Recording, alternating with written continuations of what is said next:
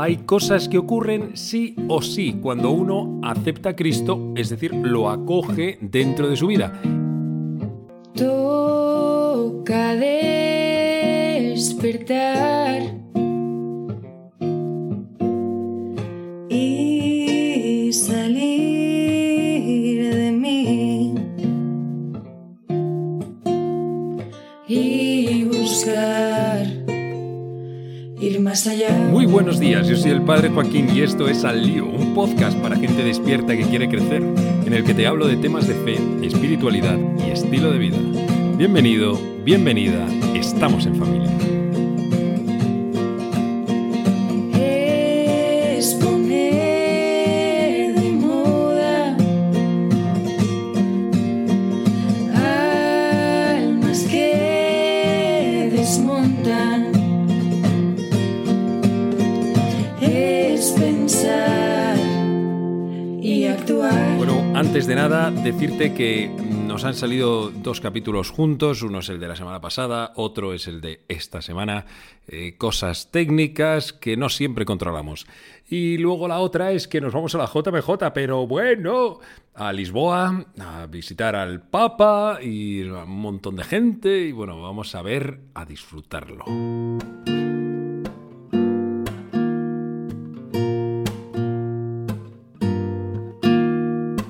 Hoy te quiero contar cosas que ocurren cuando uno deja que Cristo entre dentro de su vida. Cuando el reino de Dios está en medio de nosotros. Ya sabes que, ¿qué significa reino de Dios? Reino de Dios es Dios reinando. Es decir, el reino de Dios no es un sitio, no es una cosa, algo como que está fuera de nosotros. No, donde Dios está reinando, ahí hay reino de Dios.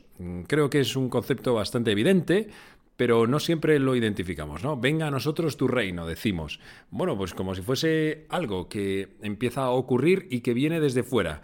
Bueno, en realidad es Jesús entrando dentro de nuestras vidas, y cuando Él se convierte en Rey y Señor de nuestra historia, entonces el reino de Dios empieza a vivir dentro de nosotros.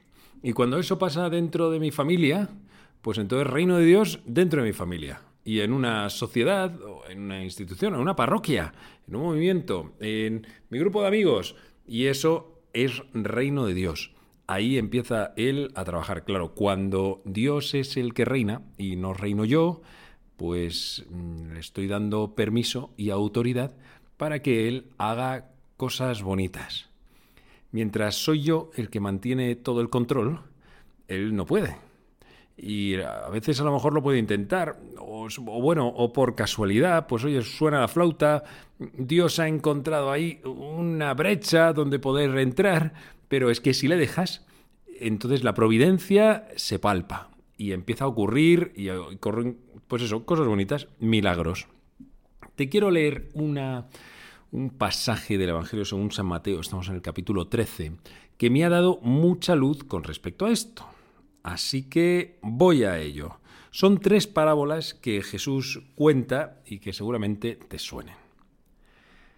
Dice así.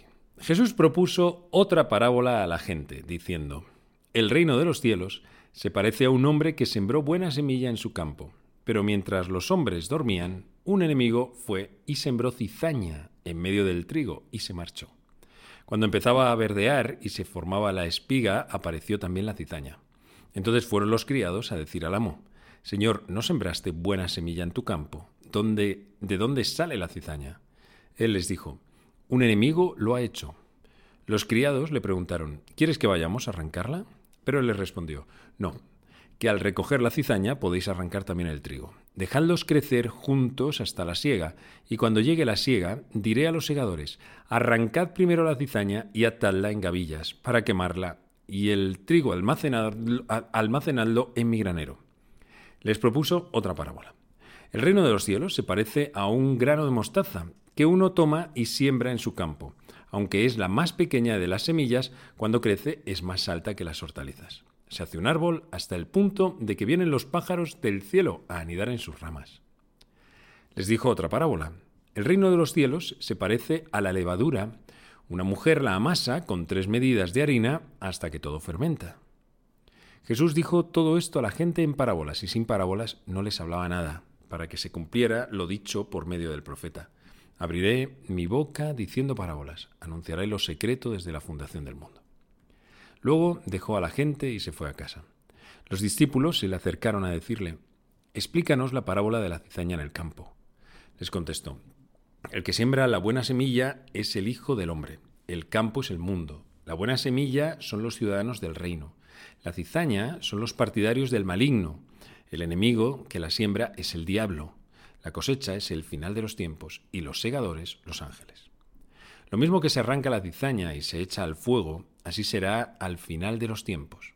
El Hijo del Hombre enviará a sus ángeles y arrancarán de su reino todos los escándalos y a todos los que obran iniquidad, y los arrojarán al horno de fuego. Allí será el llanto y el rechinar de dientes. Entonces los justos brillarán como el sol en el reino de su Padre. El que tenga oídos, que oiga».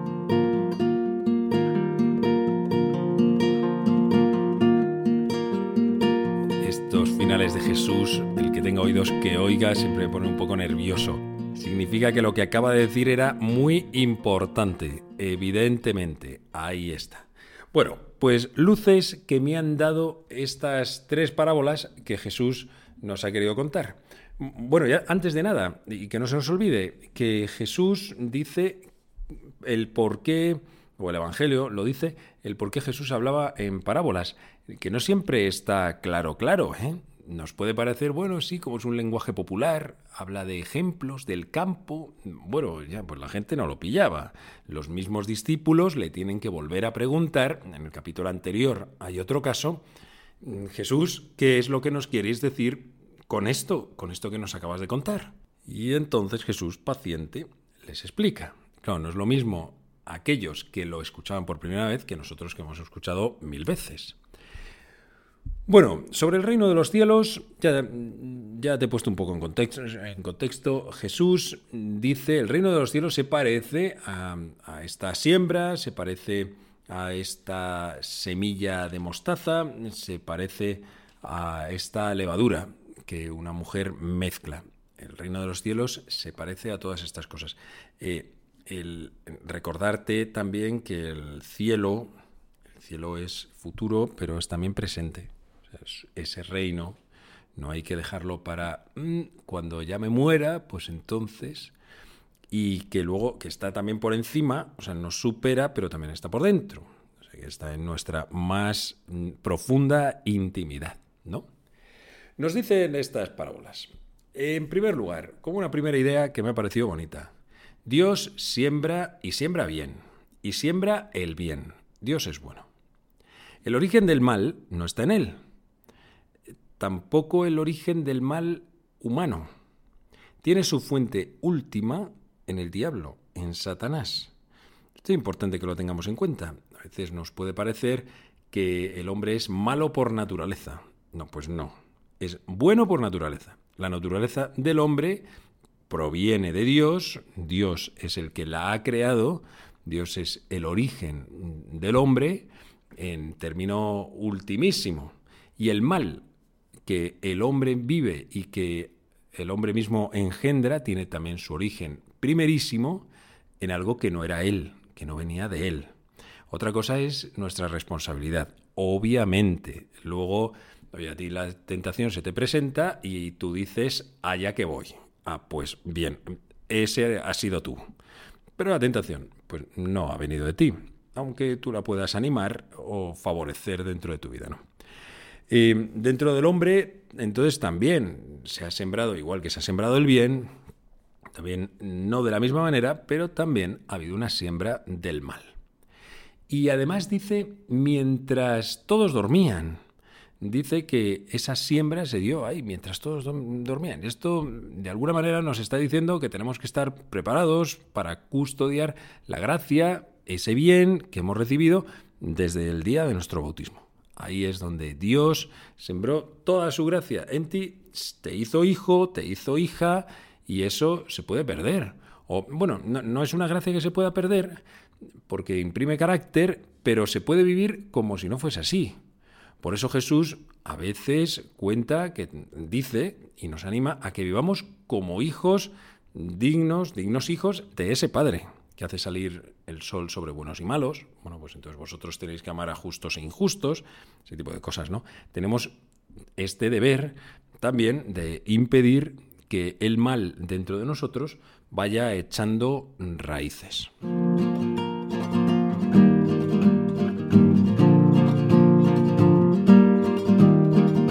Hace no mucho tiempo tuve una conversación interesantísima y preciosa con una mujer eh, ya mayor, ancianita, de mi parroquia, que, que acaba de conocer a Cristo. Hace muy poquitos años, tres, cuatro años, se ha encontrado con el Señor en la parroquia. Una mujer de misa de toda la vida, que siempre había sido cristiana, pero que ha descubierto que Dios está verdaderamente vivo. Ahora, cuando hace un análisis de su pasado, de su historia, lo ve y echa de menos el no haber conocido a Jesús antes. Repito, que cuando vivía cristianamente y vivía una cierta vida de piedad, estaba contenta. O sea, no era una, no era una triste, que amargada, que no había conocido a Dios, atea. No, no, no. Iba tirando. Pues bien, pues feliz, como muchos de nosotros, ¿no? Pero claro, ni comparación con lo que está viviendo ahora. Se ha encontrado con Jesús. Tiene un encuentro personal con Cristo vivo. Y eso hace que todo cambie absolutamente. Por eso, qué importante es acoger a Cristo. Cuando acoges a Jesús y dejas que Él sea tu Rey, te decía que empiezan a ocurrir cosas interesantes. Es decir, su providencia empieza a obrar en grande y ocurren milagros. Por eso Jesús nos plantea esas dos más pequeñitas parábolas que me parecen muy bonitas y muy tiernas, porque nos ha ocurrido cuando nos hemos convertido. Si tú has abrazado a Jesús, habrás notado que te has convertido como esa, como esa semilla de mostaza, que era una cosa muy pequeñita, que a lo mejor pues tú no dabas mucho por ello, y sin embargo ha ido creciendo, creciendo, creciendo, y se ha convertido en un árbol tal que vienen aves a acogerse en ellas. Bueno, me estoy acordando de cuántos jóvenes en algún momento me han contado que aunque sus compañeros, amigos o gente cercana se ha reído de ellos por ser católicos y por ser cristianos, al final, a la hora de la verdad, cuando la gente tiene que descargar, tiene que contar, se tiene que desahogar, ¿a quién van? Al cristiano. Hombre, claro, no te fastidia, normal. ¿Por qué? Porque saben que esa persona es de fiar, saben que es de Jesús, saben que va a ser capaz de acoger una inquietud que sea profunda. Claro, si es que cuando uno es cristiano también vive a otro nivel. Mientras uno no conoce a Dios, se puede permitir el lujo de vivir a un nivel muy superficial y sin necesidad de pensar demasiadas cosas. Que lo puede hacer, pero también puede que no. Si has acogido a Cristo dentro de tu vida, pongo ese plus, ¿eh? No basta con estar bautizado, con ir a misa los domingos, confesarse de vez en cuando, a veces ni siquiera tener dirección espiritual. Te has encontrado con Cristo y todo cambia, porque tu corazón da un vuelco, absolutamente, y te conviertes en ese árbol donde otros vienen a habitar. Y luego nos contaba también Jesús la otra parábola, la de la levadura que se mezcla con la harina y basta para que todo fermente. Efectivamente. Cuando yo era chaval, cuando entré al seminario con veinte años, de esto ya hace más de otros veinte años, no te diré cuánto. Eh, pues lo, lo raro, eh, bastante raro, era conocer a alguien que se había convertido. O sea, una persona que había, se había, que no era cristiana y había empezado a ser cristiano, o incluso que había vivido una fe, como te digo, pues un poco de, de tal, y que de repente, oye, la había reavivado y se había enamorado de Jesucristo. Esto era verdaderamente raro. Hoy estamos ya muy acostumbrados a verlo, especialmente en algunos círculos donde se están dando muchas conversiones. Gente que reaviva su fe o gente que no creía y que empieza a creer. Esto lo estamos viendo y muy a menudo. Pero es que especialmente en jóvenes está ocurriendo algo que era totalmente desconocido. Es que un joven empieza a ser cristiano, entra a vivir ese cristianismo dentro de una familia que ya no era practicante ni nada, a veces incluso contraria. La gente de esa familia, los padres, hermanos, empiezan a inquietarse o a hacerse preguntas. Y he visto padres que empiezan a ir a misa después de la tira de años porque sus hijos han empezado a ser cristianos. Esto te explota la cabeza, totalmente. Digo, esto cuando yo era chaval, estas cosas no existían. Esto no pasaba. ¿Qué pasa? Que un poquito de levadura basta para que todo fermente, efectivamente. Pero si es que Dios no es algo raro al otro. El otro tiene un corazón que tiene el mismo diseño que el tuyo. Y, y Dios da respuesta precisamente a ese diseño. Él es el gran diseñador. Él es el que había concebido. Y si venimos de Dios, a Dios vamos. Por eso tenemos que perder el miedo a decir que somos católicos, cristianos, que Dios es una maravilla, que estamos encantados con lo que nosotros estamos viviendo, porque el mundo lo necesita, aunque no lo sepa, aunque te digan que no, que no, que a mí respétame, no, no, pero hombre, solo faltaría, yo te respeto, pero te quiero contar también lo que estoy viviendo, si, si esto es lo que yo vivo, ya está, ya está, y ocurre, pero es que está pasando, gloria a Dios.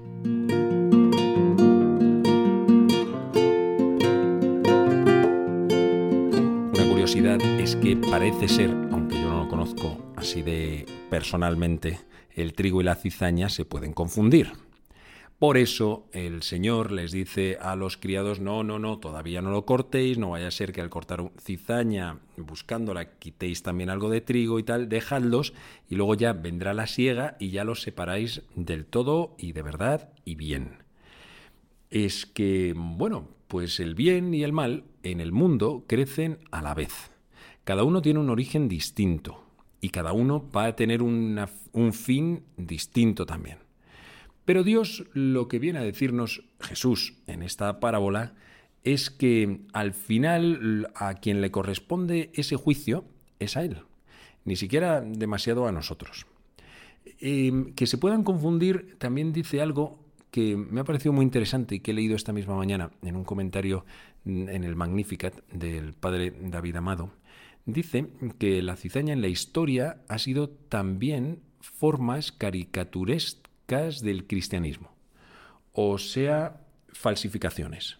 Efectivamente, o sea, lo más peligroso para el cristianismo y para nuestra vida cristiana no será algo que es absolutamente distinto y opuesto, sino algo que lo puede sustituir, que puede ser una caricatura, que puede ser una impostura, ¿no? Efectivamente. De hecho, yo creo que al final de los tiempos habrá mucho de esto. Algo, o sea, como falsificaciones de la Iglesia. Pero, bueno, esto, o del cristianismo. Esto sería otra cosa que, que hablaré en otro momento.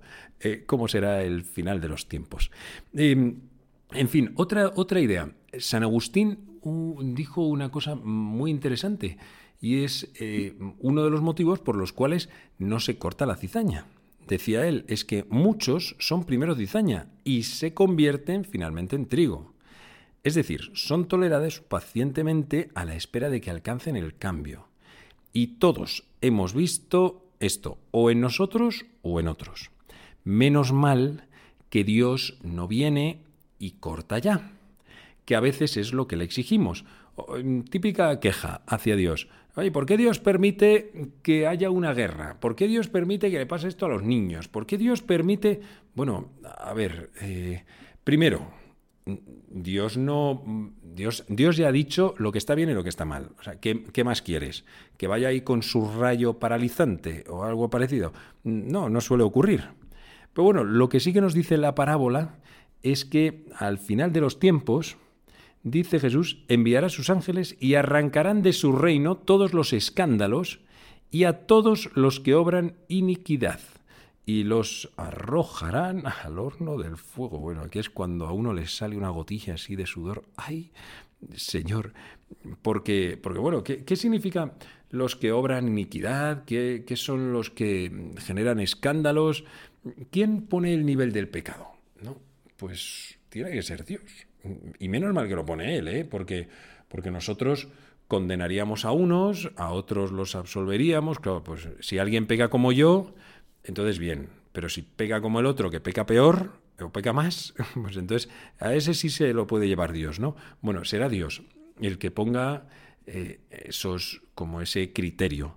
Nosotros, por supuesto, y en la Iglesia tampoco podemos ser unos ingenuos, y tenemos que poner límites y tenemos que, que hacer juicios, obviamente, pero sabiendo que el juicio definitivo a quien le corresponde es a Dios. Y no olvidar nunca que vivimos en la Iglesia y que también en la Iglesia hay trigo y hay cizaña. Si tú lo que querías era una iglesia de ángeles, pero a lo mejor ni siquiera puedes entrar tú ahí, ¿no? Gracias a que no es una iglesia de ángeles, sino de hombres, y también hombres pecadores, tú y yo tenemos aquí un lugar. Hace poquito alguien me contaba que estaba teniendo dificultades al, en, al tomar notas en su oración, en el cuaderno, en su cuaderno de oración. Pues tenía miedo de pasar a limpio lo que podía ser algo no tanto de Dios, sino una propia proyección, algo suyo o algo que no fuese de Dios, ¿no? Bueno, pues lo que tuve que decirle es que es, que es nuestra realidad. Que muchas veces yo voy a querer escribir algo de Dios y voy a estar poniendo mis propias palabras. Y otras veces pondré cosas de Dios. Y otras veces a lo mejor quien me la inspira es el otro. Claro, entonces, ¿cuál es la solución? Vale, pues entonces no escribo nada, no pienso nada, no digo nada, no vaya a ser que no venga de Dios. No, no, es mucho más sencillo que eso. ¿En qué momento te has pensado tú que tus pensamientos eran, iban a ser absolutamente puros, como un canal limpísimo, como si fueses la Inmaculada Virgen María? Se va a mezclar en cada uno de nosotros trigo y cizaña.